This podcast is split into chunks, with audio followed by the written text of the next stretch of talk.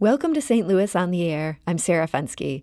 If you live in or just drive through the College Hill neighborhood north of the McKinley Bridge, you've probably noticed a familiar landmark looking a bit brighter. The Grand Avenue Water Tower at Grand and 20th got a fresh coat of paint this weekend, and that's not all. It's all part of a regular cleanup effort. It's called Operation Clean Sweep. And joining me to talk about it is St. Louis Alderman Brandon Bosley. Alderman Bosley, welcome to the show. Thank you. Good, uh, good morning.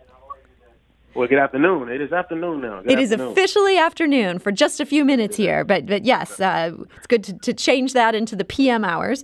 Um, Alderman Bosley, I know you were out there for this past weekend's clean sweep. What was on the agenda for the work that day? Uh, so the tower was uh, one of the uh, pieces of the agenda. Peace Park was being cleaned up.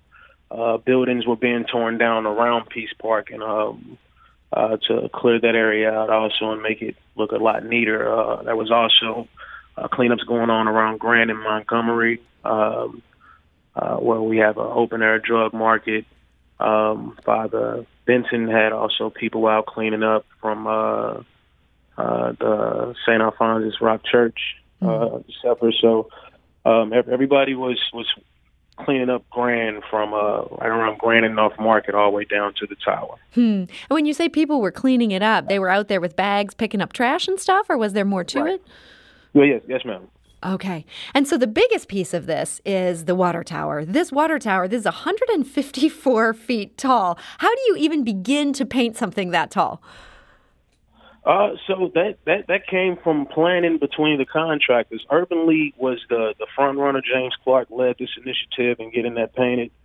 Uh, from uh, Urban League, he's the vice president of Urban League now, mm-hmm. um, and he is uh, he's he's done and and and created some some great relationships over the years, and, and Urban League has also. So when you foster those relationships, you have the the means to sometimes do things that would take the you know government a while to do uh, because of the finances and a gang of other things. So, uh, you know, the planning and the execution is is, and I, and I make sure I always give credit where credit is due. Mm-hmm. Is uh, the Urban League, the city departments working with uh, LRA.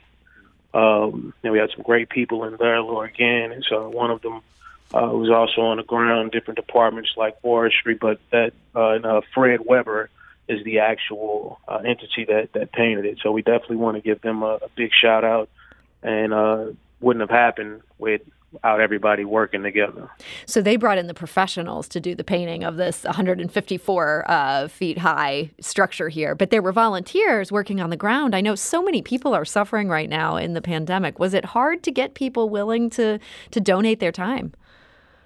Well, I, I think when you have particular things like this going on and you have already organizations that are set up structurally to have volunteers, even during massive times of of of, of uh, you know kind of places where we are right now. Mm-hmm. We have this massive epidemic going on between all of us, but that's why these organizations work when there's not an epidemic going on. So those volunteers are not here just for an epidemic; they're here throughout the time where they're needed, mm-hmm. and there's a relationship there. So um, I, you know, once we put the word out to neighbors and residents, we had a few of those come out. But you know, the track stars, once again, the churches, Urban League, uh, the different departments putting their heads and resources together. Mm-hmm. Um, volunteers are very, very, I think, hard to come by um, when you are doing things at the spare of the moment, and there's no planning behind it and people haven't seen you put the work in before mm-hmm. who have seen what Urban League can do. They've also seen we've been in the neighborhood trying to make things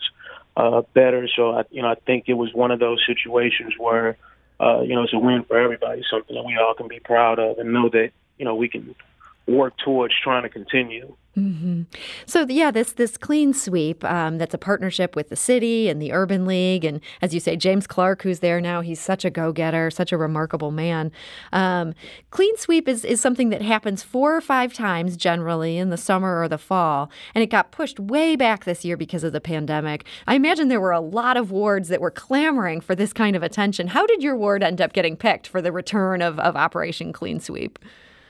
Well, I, I will say this: we we had conversations about clean sweep um, months and months and months ago, and of course, once again, COVID put things in a different place. Mm-hmm. Um, I will say one of the biggest the the biggest things that that kind of helped our ward um, is is Urban League moving into the ward. So that's mm. one great thing that is happening. They've already made you know the announcement and you know we had PNC leave the neighborhood. They are working with Urban League, and it's some, it's some great things that are going on. So it makes sense when you have an entity coming into the neighborhood who has a lot of resources. And I've worked with uh, Urban League on multiple occasions on helping people getting jobs through the Save Our Sons programs. They have some, you know, so it's, it's you, you want to make sure that that interest is something entrance mm-hmm. is something that you know you you pay attention to. Is is not only brand, but it's effective, and people see that we're not just here; that they're there to do some work at the same time. So, you know, this isn't a I don't think an organization that's going to come in and just sit, and that's that is what you, you're seeing. It's one of those uh, great things where now we have an organization with resources and you know partnerships with the city because it's all about relationships, mm-hmm. and you know those relationships once again help foster the the, the actual action items that you saw um, executed.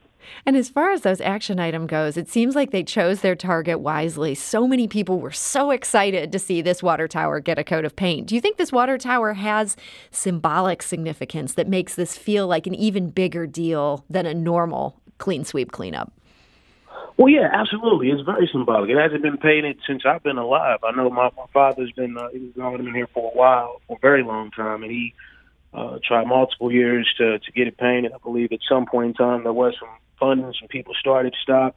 It has never been completely painted and look mm. the way that it looked right now in my lifetime. So, and I think a lot of other people who've grown up in the neighborhood, grown up in the area, and saw the other towers look, um, you know, very decent, and then this one is is you know is is is not and is right off grand. It's still that pillar. This is the first one that was built in the city of St. Louis of the three back in the 1800s. Mm-hmm. Uh, well, well, all three weren't built uh, in the same time, but this was built in the 1870s. Um, it was, you know, so so it's definitely I think monumental for the entire city. Now, some of us are. Uh, and I will. I want to make sure I put this out there because there were some negative things that happened around that tower at the same time. So not everybody is um, necessarily going to always be happy about all of the upgrades, but it's something I think no matter what, it's a pillar in St. Louis. It historically will be here, and we should be happy that it is it is getting uh, some attention because that area needs it bad, and I think that right there can uh, definitely start the inspire more attention in the area and get more and more people excited about cleaning up that piece of ground. You mentioned there's some negative things that have happened around this tower, and that's left maybe some lingering bad feelings there. Um, not to let the negative overwhelm all the positive that came out of this event, but but what's the, what's that history there? Well, there's there's some history being passed down. Um, said you know definitely among the elders that there were slaves being sold around the tower. Mm. Um, you know there are definitely some things that make some folks not want to be so proud about it, but there at the same time are individuals who did not experience that and have seen that look like, you know, crap really kind of their whole lives. And to to them, it's like a hey, finally my neighborhood getting an upgrade. That one thing can brighten up the whole neighborhood, and there's much more work to be done. Mm-hmm. You know, mm-hmm. much more, and that's why once again, Peace Park was being cleaned up. That's right next to the water tower. Uh, been working on Peace Park, an initiative for years, and trying to turn that into a nice uh, park right next to the tower. Uh, so hopefully that'll be something that we see in the future, working with McCarthy uh, and uh, Grace Hill. And now we got Urban League there. Laura Gann has been there. So there's been a lot of folks working around the tower trying to get some things going. So this is definitely something I think that'll help draw more folks out and maybe that negative stigma will become not necessarily more of a positive to those individuals who are grieved, but more of a something that you know it's, it's, it, it has sparked more positivity. And whether you like that tower or not, you like everything that's happened around it. So mm-hmm. uh, we just do the best we can to, to to just continue to move forward. This is one thing that can make. 90% of folks happy and make them at least drive down Grand. Now, if they just want to drive down it and turn around when they get to the tower, and I think a lot of folks are interested. yeah, that's really cool. Yeah, and it does look great. Um, one thing that I noted in, in the Post Dispatch story about this, James Clark, again of the Urban League, he noted that the lights around the water tower have gone dark. Is there a plan to get those lights back to, to illuminating that tower now that it looks so good? It is. We spoke to uh, to the mayor's office, and uh, we are working with uh, different city departments, um, Rich Bradley there in BPS, uh, and hopefully by the uh, within the next 30 to 45 days, uh, we will see that see those lights be lit up. But um, so what we didn't want to do, or what you know, talking to the mayor's office, they didn't just want to kind of slop it up there. They wanted to make sure that they were um, done right. We have some cracks or breaks in the, the design mm-hmm. uh, lights, uh, so they want to make sure that they uh, get some new ones and you know fix the, small electrical problems that we have out there. Uh, but we most certainly will will see lights before the end of the year, without a doubt, and that's on both towers. Wow. So that's some some additional good news. A lot of good things happening in your ward these days, and I know you're so passionate about uplifting this part of the city. Um, now that we've had this good weekend and these good things that happened, how do you build on that to continue the momentum?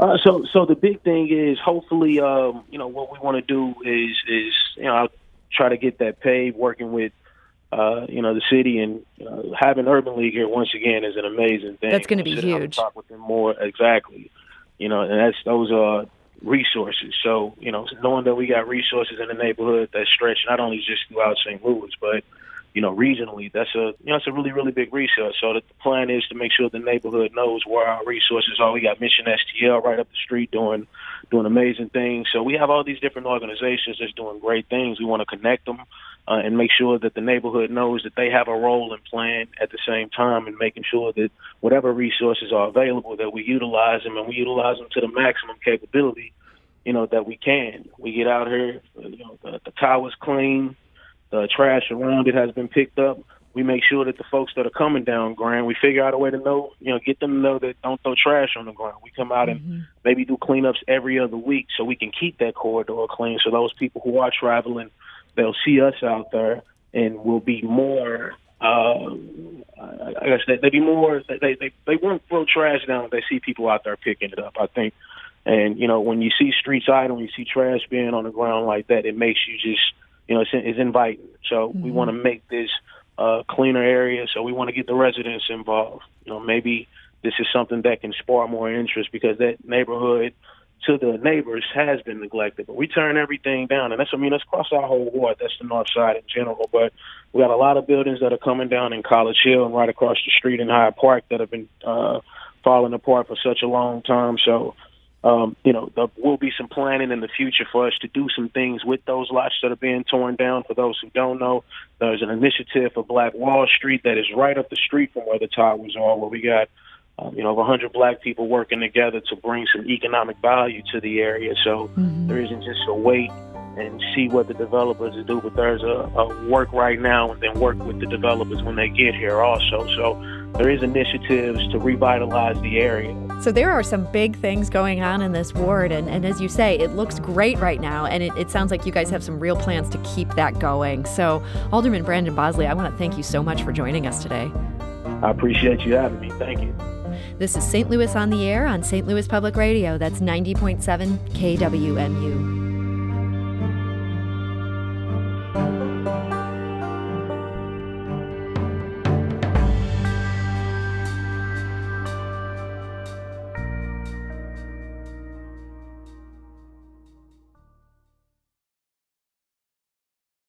Support comes from Missouri Forest Products Association, committed to sustainable and sound conservation of the state's forests, which support more than 41,000 Missouri jobs, resulting in a $10 billion industry. ChooseWood.com.